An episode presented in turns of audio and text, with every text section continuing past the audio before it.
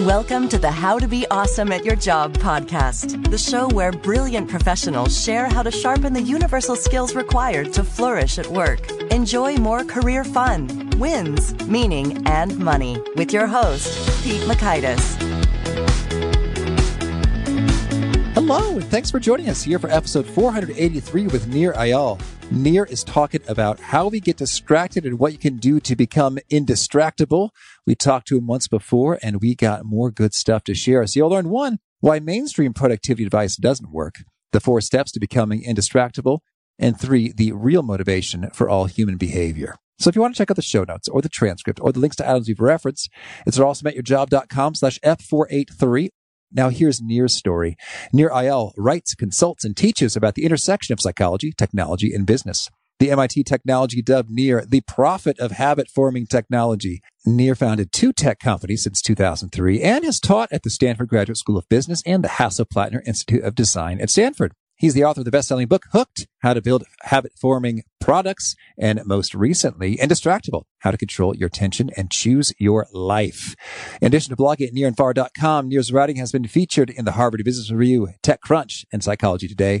Nir is also an active investor in habit-forming technology. Some of his past investments include Refresh.io, acquired by LinkedIn, WorkLife, acquired by Cisco, Eventbrite, Anchor.fm, and many others. Near attended the Stanford Graduate School of Business and Emory University. So Thanks to Nir for spending some time with us, and thanks to our sponsors. Check them out. One sponsor to check out is LinkedIn Jobs. Did you know that you can post a job for free at linkedin.com slash be awesome? And with a fresh year, perhaps you're like many small business owners looking for some fresh insight and talent to make 2024 extra amazing. Well, LinkedIn Jobs has created tremendous tools to help you find the right professionals for your team faster and free. I love how they make it so easy with their promotion and selection tools. LinkedIn isn't just another job board. No, no, no. LinkedIn has a vast network of more than a billion professionals, which makes it the best place to hire. Here's some fun facts 86% of small businesses get a qualified candidate within 24 hours, and small businesses rate LinkedIn jobs number one in delivering quality hires versus leading competitors. You can post your job for free at linkedin.com slash be awesome. That's linkedin.com slash B E A W E S O M E, as in you are being awesome, be awesome, to post your job for free. Terms and conditions do apply. Now, here is Nir. Nir, welcome back to the How to Be Awesome at Your Job podcast. It is so good to be back. Thank you. Well, I think we're gonna have a lot of fun talking here. I mean, we, it's funny. Your book wasn't even close to out, but we we were already talking about it last time. So I'm excited to dig into greater detail here. Yeah, me too. well, what can I tell you? We got a lot to talk about since last time. Well, you know, we do. Uh, but first, I need to at least touch upon your habit of running barefoot in New York City. What is this? Isn't that gross and dangerous? Oh, yeah. This is weird, right? Let's see. So a few years ago, first of all, I want you to know I have for my almost my entire life hated physical activity of any sort shape, or form. And then I read this book called Born to Run, which is this book that explores or has this hypothesis that the way we, we actually killed animals wasn't by, you know, arrows and spears at first. It was that we evolved the ability to run after our prey. And in fact, there are people in Africa still to this day who do what's called subsistence hunting. They run down animals and that's, that's their dinner. Long way of saying, I just thought that was super cool. and I mm-hmm. thought, well, if that's how we were born to run, right? To borrow from the title of this book, well, maybe I'll give it a shot. And part of the reason I always hated running was that I constantly had knee pain and joint pain and shin splints. And uh, I decided to first use minimalist shoes, you know, very, very soft, uh, very, very small soled shoes. And then I actually moved to barefoot, barefoot, like nothing on my feet. And this is the first time that I have run without pain. I mean, I, I still get, you know, winded, right? if I run for a long time or I run fast, but I don't have any more muscular or uh, pain or, or, you know, uh, joint pain. And so I've been doing it for about uh, four years now. And uh, I moved to New York City a few years ago and I, I kept it up around here. And believe it or not, I, I get a lot of funny stares and funny looks, but thankfully haven't had any injuries.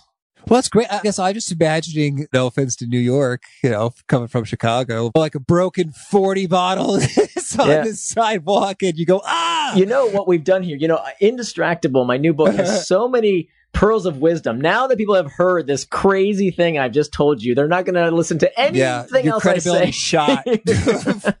exactly. This is not what the book is about at all.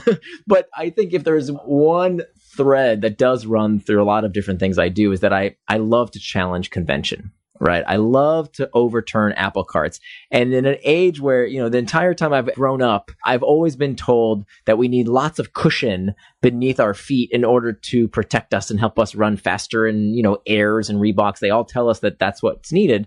And so I just really love this way that actually turns out that these thick soled shoes may actually be part of the problem for a lot of runners. Not for everyone, right? If you like to run and you like a lot of cushion and you're not having any pain or discomfort, well, then, you know, good on you. Keep doing it. But for me, it wasn't working. And uh, I tried something else. And in my case, it was running shoeless. Okay. And by the way, I don't run everywhere in New York. Like there's a, you know, there, there are paths that you can run on where it's relatively clean and relatively safe. All right. So you've never had a nasty shard of anything get wedged into your foot and cause it to bleed. Don't jinx me, bro. Oh, but so far so good. No, I've I've never had anything because what what's interesting about the way we run is that if you run correctly, you should land very softly on the ground. When you run without shoes, you actually can't run incorrectly. It hurts. You feel it immediately. You get this this feedback right away. And so I don't land very hard on the ground. It's amazing how our feet have evolved to prevent injury. Okay. Uh, well, I'm satisfied. Thank you. Take my word for it. you don't have to do it. It's okay. All right. So you've been putting a lot of time and research into uh, this notion of becoming indistractable. Uh, can you share with us kind of why did this become a passion point for you and, and you've chosen to invest your energies here? Yeah. So I wrote Hooked about five years ago, this book, which is subtitled How to Build Habit Forming Products. And that book is really about this question that I had at the time of how do we get people to use our products and services? You know, so many products and services out there are wonderful. They're great. They improve people's lives if they would only use them. And so I wanted to understand the psychology behind how some of the world's most habit forming products do what they do, right? How do companies like Facebook and Twitter and Instagram and WhatsApp and Snapchat and Slack how are they designed to get us to keep coming back? And wouldn't it be great if we could take that same secret sauce and apply it to all sorts of products and services, right? To build healthy habits. And so that's what Hooked was all about. I looked for this book. I couldn't find it, so I decided to write it myself. I taught for many years at Stanford, at the Graduate School of Business, and at the Hasso Plattner Institute of Design. And uh, that, that was the subject of my first book. Now, shortly after that book was written, about, eh, about a year and a half, two years after that book was written, I found that my behavior was changing in ways I didn't always like, to be honest with you. Um, I remember this one occasion, I was sitting with my daughter and we had this afternoon together. And we had this book of activities that daddies and daughters could do together. And one of the activities was to ask each other this question. And I'll never forget the question. The question was if you could have any superpower, what superpower would you want? And I remember the question, but I don't remember her answer. because when she was telling me the answer to this question, I was busy on my phone. I was checking some bit of internet nonsense. And so that's when I realized wait a minute, I wrote the book on how to build habit forming technology. I understand the guts of how these companies do what they do, right? I teach companies how to build healthy habits. And yet here I am getting unhealthfully hooked myself.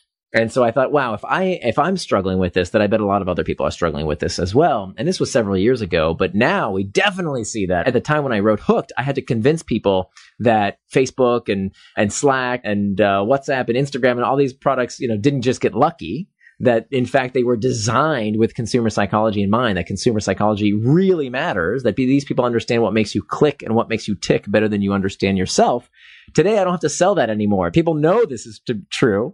And uh, if anything, the problem is we overuse these technologies. So that's when I decided, you know, I, as I do in the case of every time I, I, I, have an idea for a book, I read everything I could possibly find on the topic of distraction, of psychology, of addiction, and what every other book said.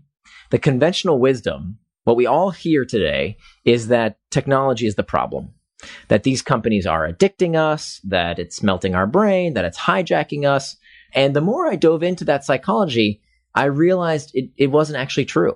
Uh, not only that, not only was it not true, it didn't work, right? And they all basically say the same thing. They say, like, basically the problem is the technology, right? Cut it out of your life, do a digital detox, go on a 30 day whatever retreat, uh, just get it out of your life, and that'll solve the problem. So I did that. I followed the advice. I did what they told me. I, I went on the digital detox. I bought a a feature phone that didn't have any apps on it. I bought a word processor on eBay from the 1990s. They don't even make anymore, but has no internet connection. And uh, that's what I used to do my writing.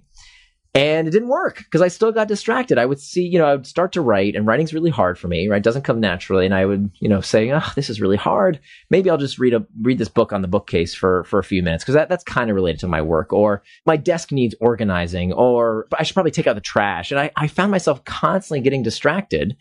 And that's a big problem because the fact is, if you want to do creative work, in my field, it's, it's writing, but no matter what creative endeavor you want to do, without focus, without doing what it is you decide you're going to do, nothing gets done.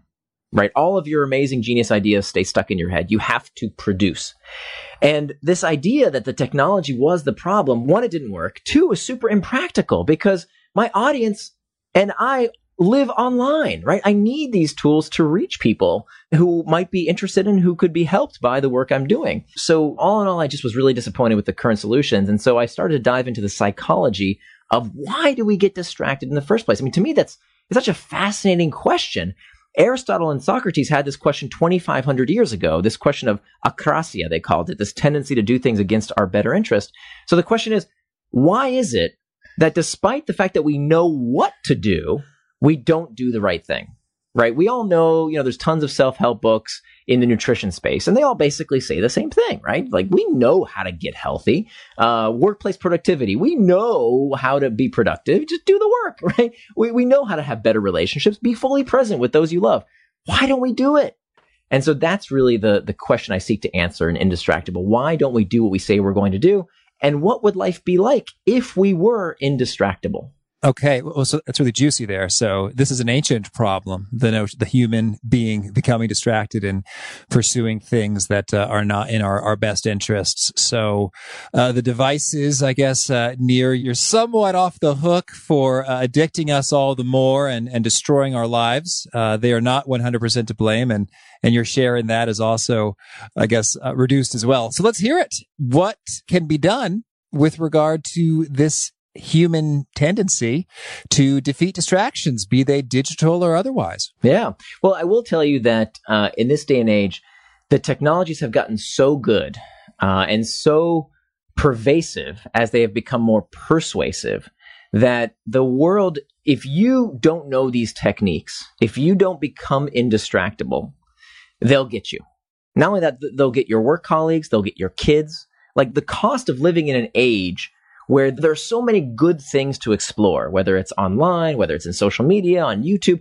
There's so many interesting things to explore. It's, I don't think it's necessarily bad per se. It's just that if you don't have these techniques, it is easier than ever to succumb to distraction. So it's not your fault that these things exist. But here's the, the sad reality. It is our responsibility. This stuff is not going away. And if, you know, if you wait for legislators to do something about it, if you hold your breath waiting for the geniuses in Washington to, to fix the problem, you're going to suffocate. So what I learned in this process is actually a very empowering and hopeful message that we have more power than we know. That in fact, by calling these things addictive, by thinking that they're hijacking our brain, we are actually, ironically, making it so. It's called learned helplessness.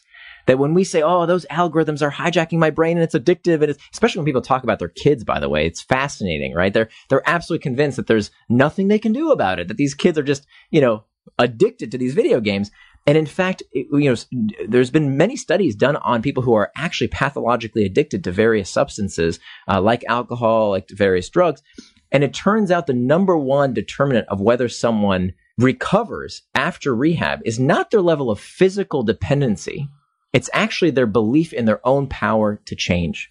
And so that's really the message. If there's one message of this book, it's to look at the root causes of distraction and then do something about those root causes, not the proximate causes. Starting with, and this is kind of, I'll give you a, I'll just name the four parts of the indistractable model and then we can dive deeper into the parts that interest you.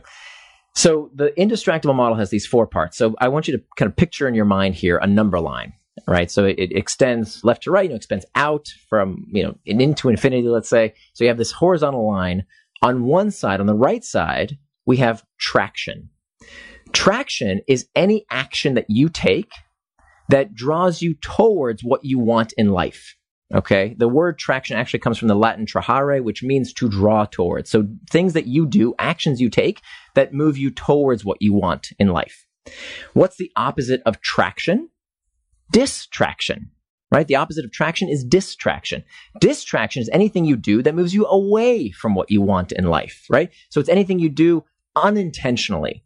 So the idea here is I'm not going to tell you, I'm not going to be the moral police and tell you video games are bad, but watching a sports match is, is somehow good, right? If it's something that you want to do, whether it's check YouTube, you know, look at Reddit, uh, watch sports games on TV, whatever it is you want to do, if you plan to do that activity, right? There's that, that quote, the time you plan to waste is not wasted time.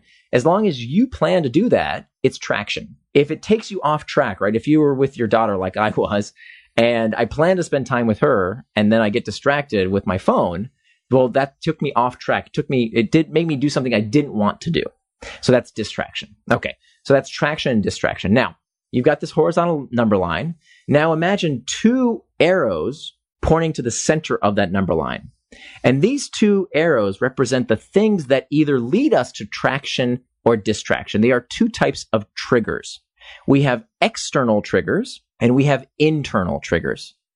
External triggers are the things that prompt us to action in our environment that move us towards traction or distraction. So the pings, the dings, the rings, anything that moves you to traction or distraction. What also moves us to traction or distraction is the internal triggers, which aren't around us, they're not in our, in our environment.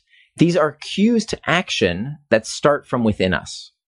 And what's probably the biggest revelation that I had writing this book over the past five years was that distraction starts from within because all human behavior, all human behavior, everything we do is not motivated for the reason most people think. Most people think that motivation is about the pursuit of pleasure and the avoidance of pain.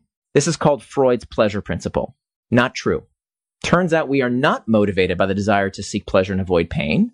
Neurologically speaking, it's pain all the way down. All human motivation is prompted by a desire to escape discomfort. It's called the homeostatic response. So uh, physically, right? If you think about, okay, you you feel cold, you put on a jacket. If you're hot again, you go indoors. You feel hot, you take it off. If you're hungry, you feel hunger pangs, you eat. Uh, when you're stuffed, okay, you, that doesn't feel good, you stop eating. So those are physiological sensations. This is called the homeostatic response. The same is true to psychological sensations, right? So when you feel uh, lonely, what do you do? You check Facebook or maybe Tinder. if you feel uncertain about something before you scan your brain, what do you do? You check Google. If you are bored, what do you do? You check Reddit or news or YouTube or all these different products to satiate that uncomfortable emotional state. Even the pursuit of pleasure, in fact, desire is uncomfortable, right? There's a reason we say love hurts, right? Because even wanting something is psychologically uncomfortable. So this means if we believe that all behaviors is prompted by the desire to escape discomfort, that means that time management is pain management. And if we want to do the things we say we're going to do in business and life and our creative endeavors, we have to understand how to master these internal triggers. So that's the first step master the internal triggers. The second step is make time for traction. The third step is to hack back the external triggers. And the fourth step is to prevent distraction with pacts. So that's basically the outline of this book. Lots of tactics. That's the overall strategy. Well, I'm fascinated by this principle here that uh, it's all pain avoidance, and and I guess you're putting desire in the category of of pain because I'm thinking, well, we certainly do things just for the fun of it. Like, I mean, I'm thinking of going on a honeymoon. I'm thinking when I went to Hawaii with my wife, it's yeah. like there wasn't something we were trying to escape. I mean, yeah, it was cold in Chicago, but we right. were primarily thinking, oh, Hawaii, it's going to be sunny and fun and uh, enjoyable and we'll just get to be together. And so I guess I'm just wrapping my brain around this notion that it is in fact all pain avoidance as opposed to pleasure seeking. Yeah, so it's it's a perfect example. So why does the brain make us feel good? If the idea is that we have this pleasure response, right? Things do we, we definitely have this response to pleasure. But in fact, it turns out that we don't do things because they feel good. We do things because they felt good in the past. We have a memory, an association that creates a desire, a longing, an uncomfortable itch that we seek to scratch because we have this memory of how it felt in the past. And that's the driver. Even the pursuit of pleasure is itself an escape from discomfort. Intriguing. So, because I've had previous experiences of going on vacation or taking a break from responsibility uh, and just hanging out with people I enjoy, the notion because I'm recalling that I'm experiencing a desire, a form of discomfort, because like that is the thing I want. And I'm trying to escape that desire by doing it.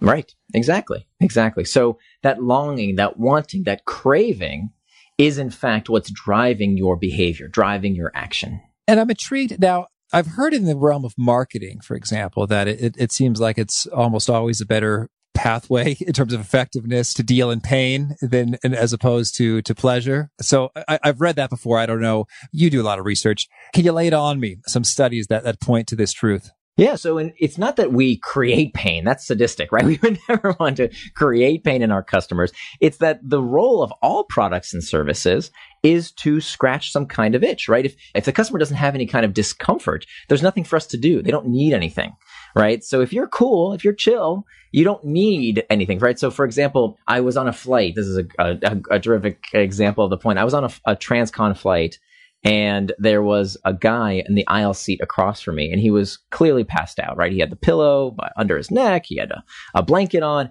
He was sound asleep. And the flight attendant comes by and she says to him, sir. Now he's sleeping, right? He can't hear. So she says it again. She says it a little louder. She says, sir. He doesn't wake up. Finally, she says it even louder. She says, sir. And he wakes up. He says, what, what, what is it? She says, what would you like to drink, sir? No. so, and this is a perfect example of would he want to drink? Yes, when he's thirsty, not when he's asleep.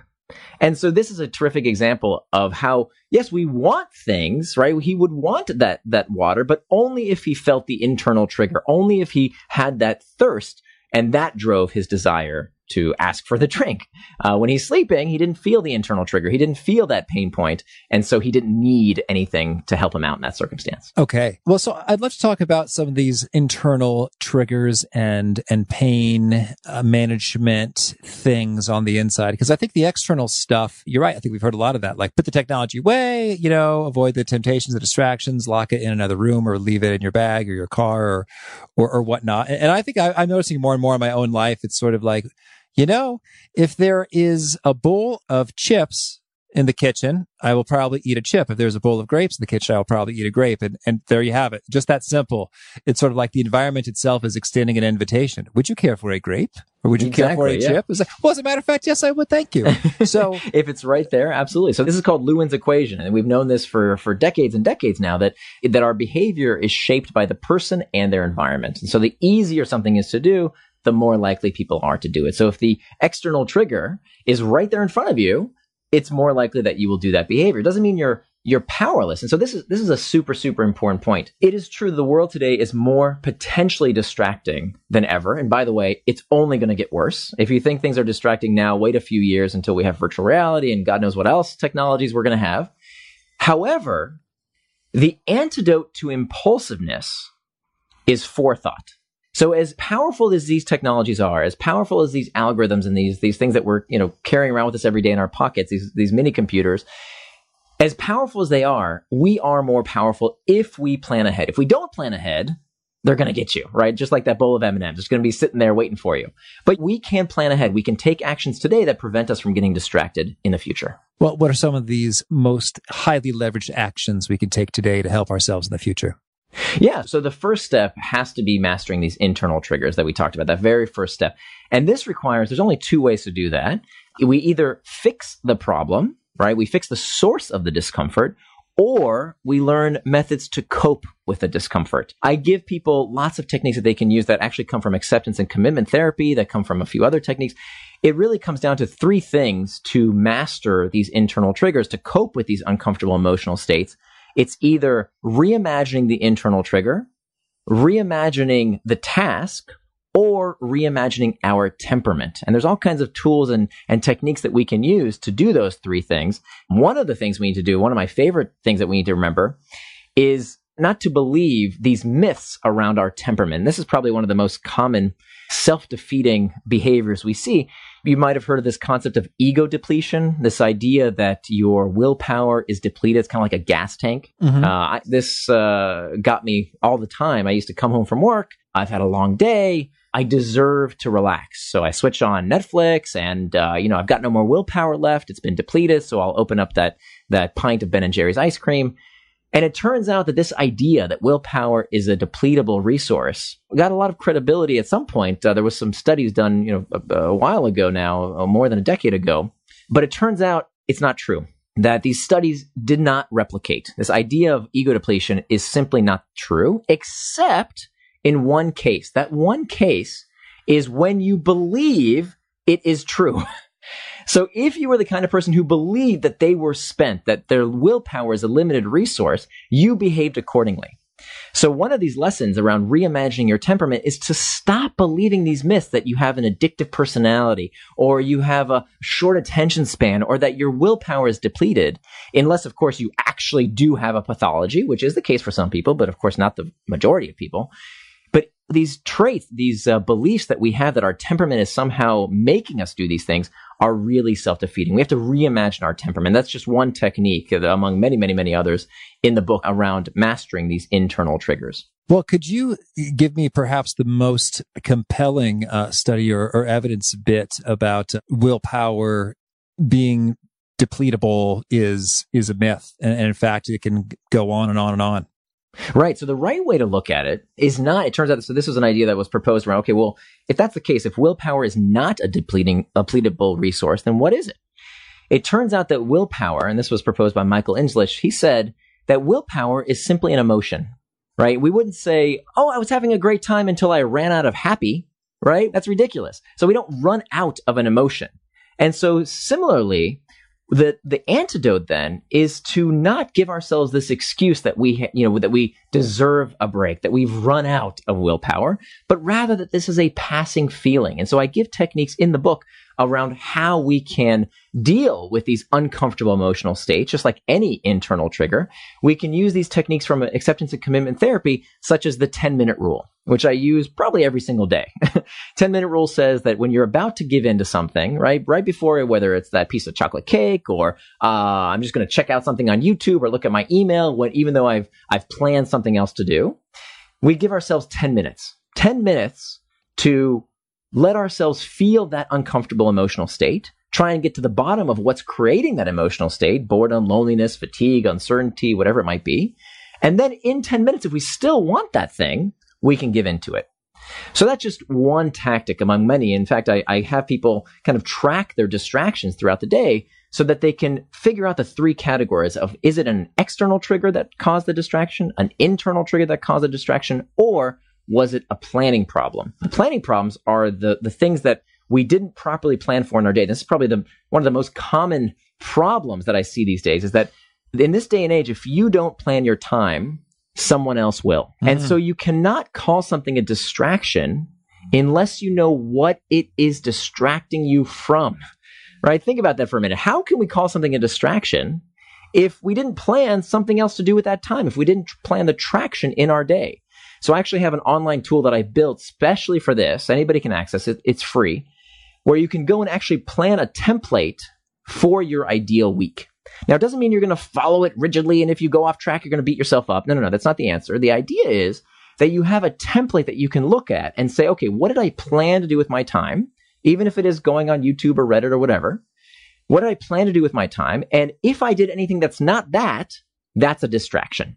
But you can't do that unless you make time for traction, unless you do what I call turning your values into time. Okay, so we got the the reimagining there with uh, the willpower consideration. And how do we do the reimagining of trigger and task? Right. So reimagining the trigger is all about changing the, our perception of that uncomfortable emotional state. And this this comes back to self talk. You know, a lot of people uh, when they feel these uncomfortable emotional states, they've been conditioned uh, because of many of these distractions all around us to impulsively jump to it.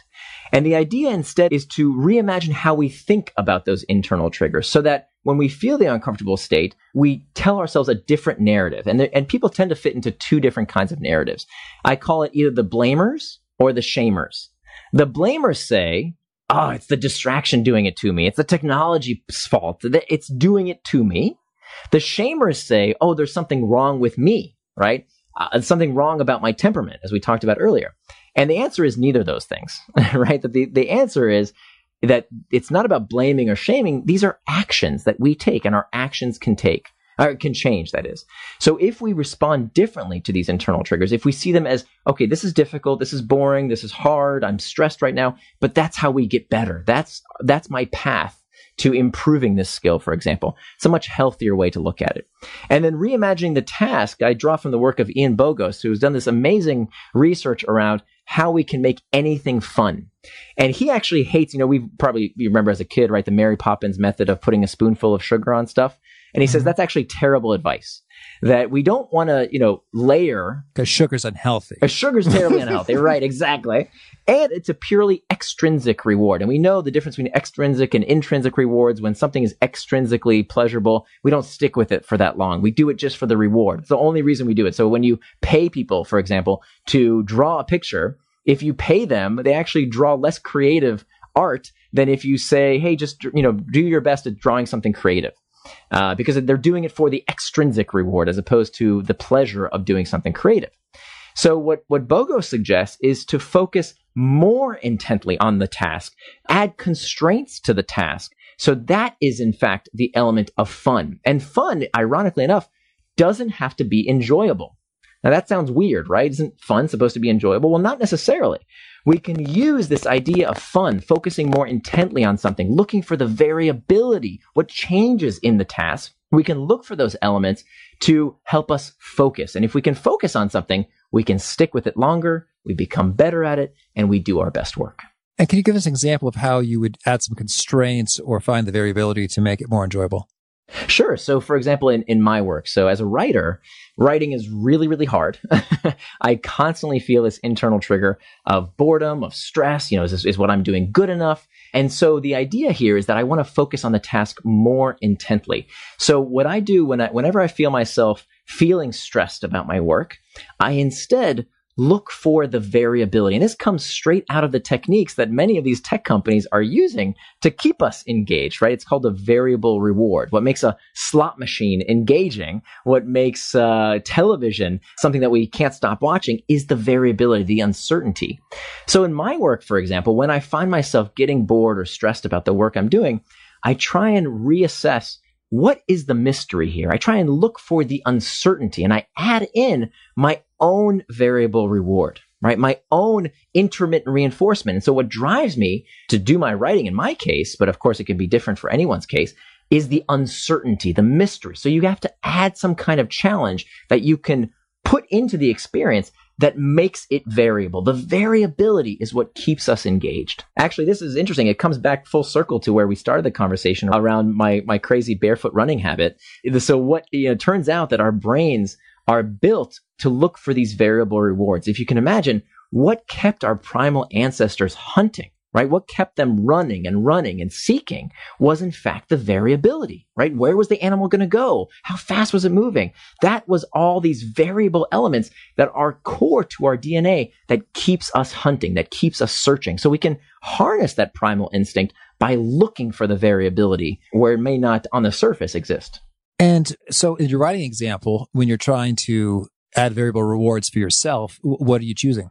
You're looking for the mystery, and, and so and what else are you doing? So I'm I'm looking for the mystery and focusing more intently on the task. So it becomes about you know how can I answer this question? Where will this lead me? You can also add various constraints. Uh, Bogost calls this a, a sandbox, so to speak.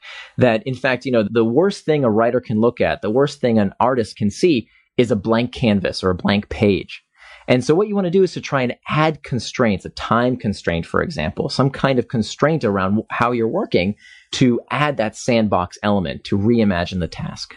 So, so time is one. What would be some other constraints? Yeah, so output can be a, a, constraint as well that you add. How quickly can I do this task based on how much output is created? All sorts of ways. So Bogost talks about how cutting his grass is a great example that I, I talked to him about. You know, cutting your grass is not something that you would expect to be very entertaining, right? That's something that typically people find as a chore.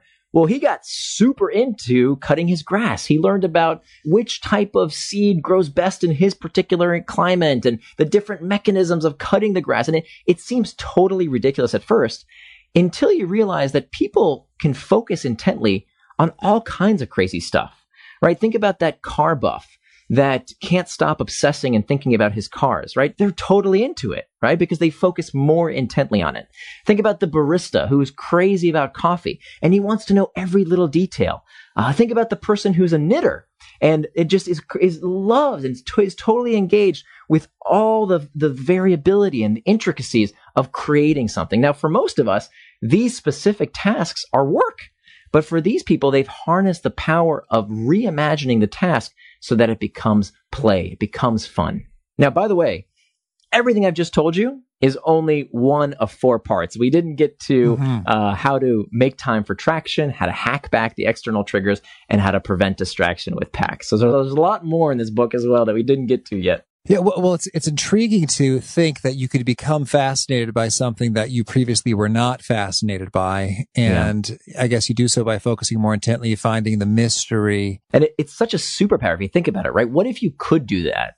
Wouldn't that be amazing? Like, what if you could make all sorts of tasks that are currently drudgery to you into something that actually holds your attention, right? To me, that's just such a superpower, as is becoming indistractable itself. Right. And, and, I guess it might help if you could uh, maybe do a little bit of modeling of, of other people in terms of, you know, why is it you're fascinated by knitting? And then they point to you, point out some things that you never noticed or thought of. You go, oh, okay. Mm-hmm. So mm-hmm. almost like mm-hmm. get a head start if you're just really clueless about where to get going there. Well, well in, in our final minutes, I think there's a couple things we need to cover. One, uh, did you ever get the answer on your daughter's preferred superpower?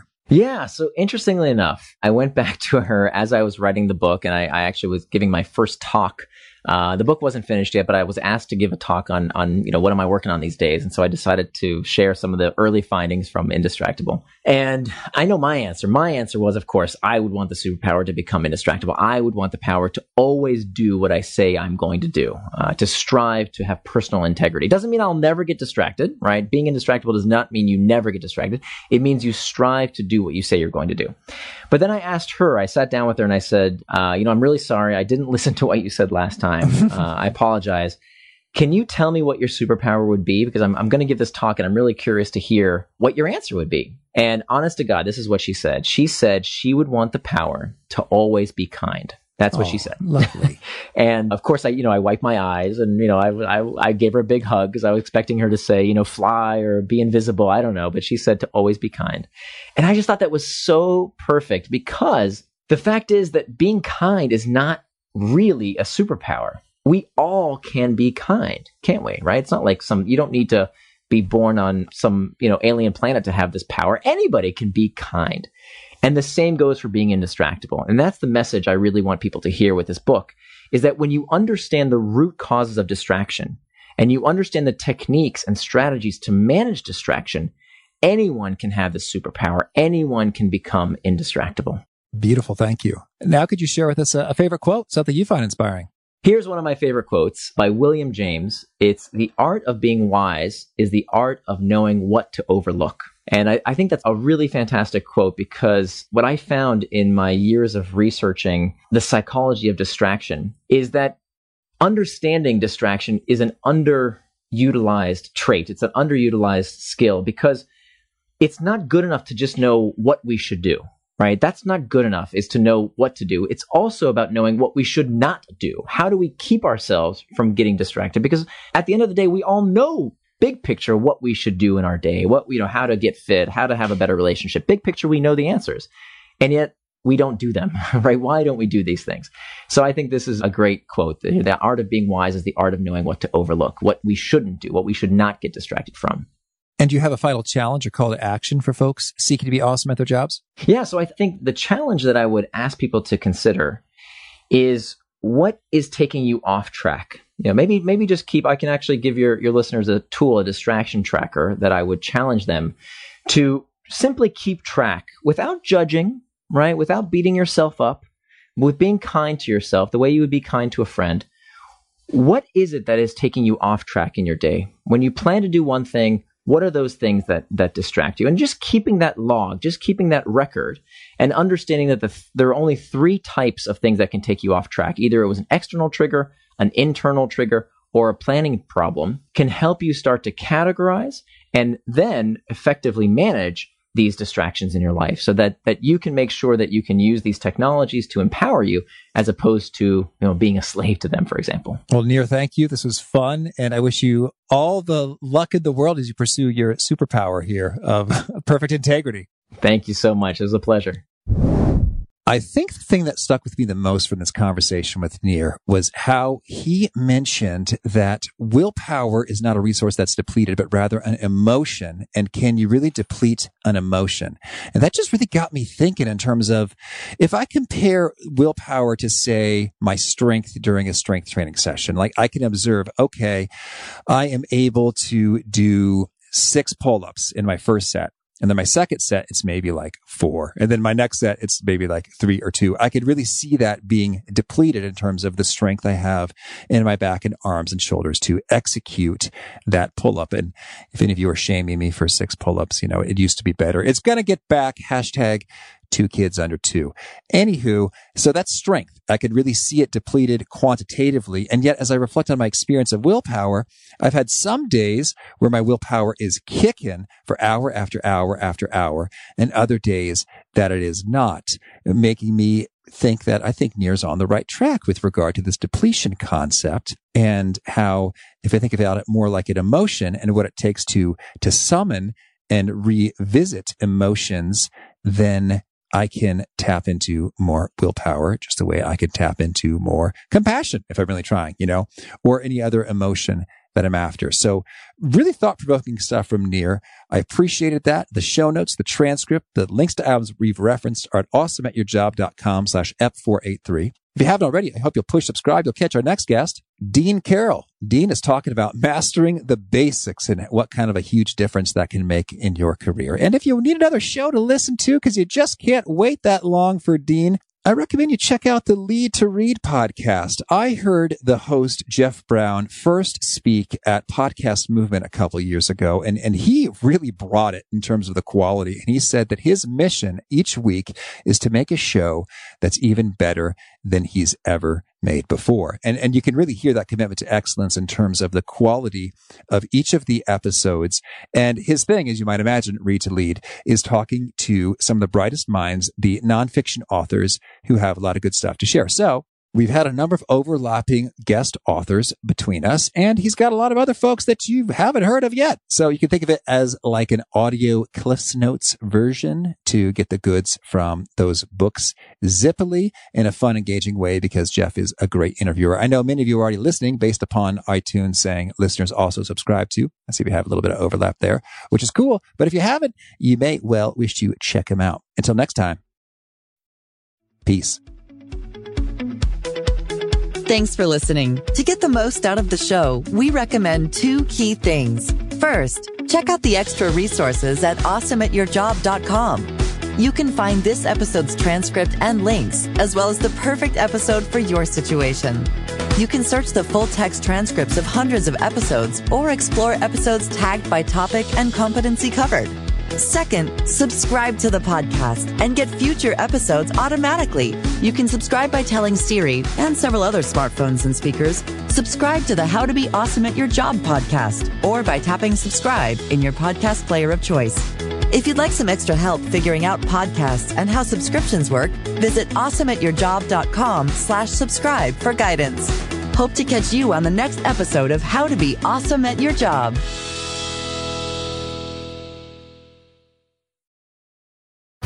Jump into Peppa's world of play. Look for spring flowers, hunt for muddy puddles, and bravely explore exciting places with Peppa playsets. Peppa Pig. Inspiring kid confidence.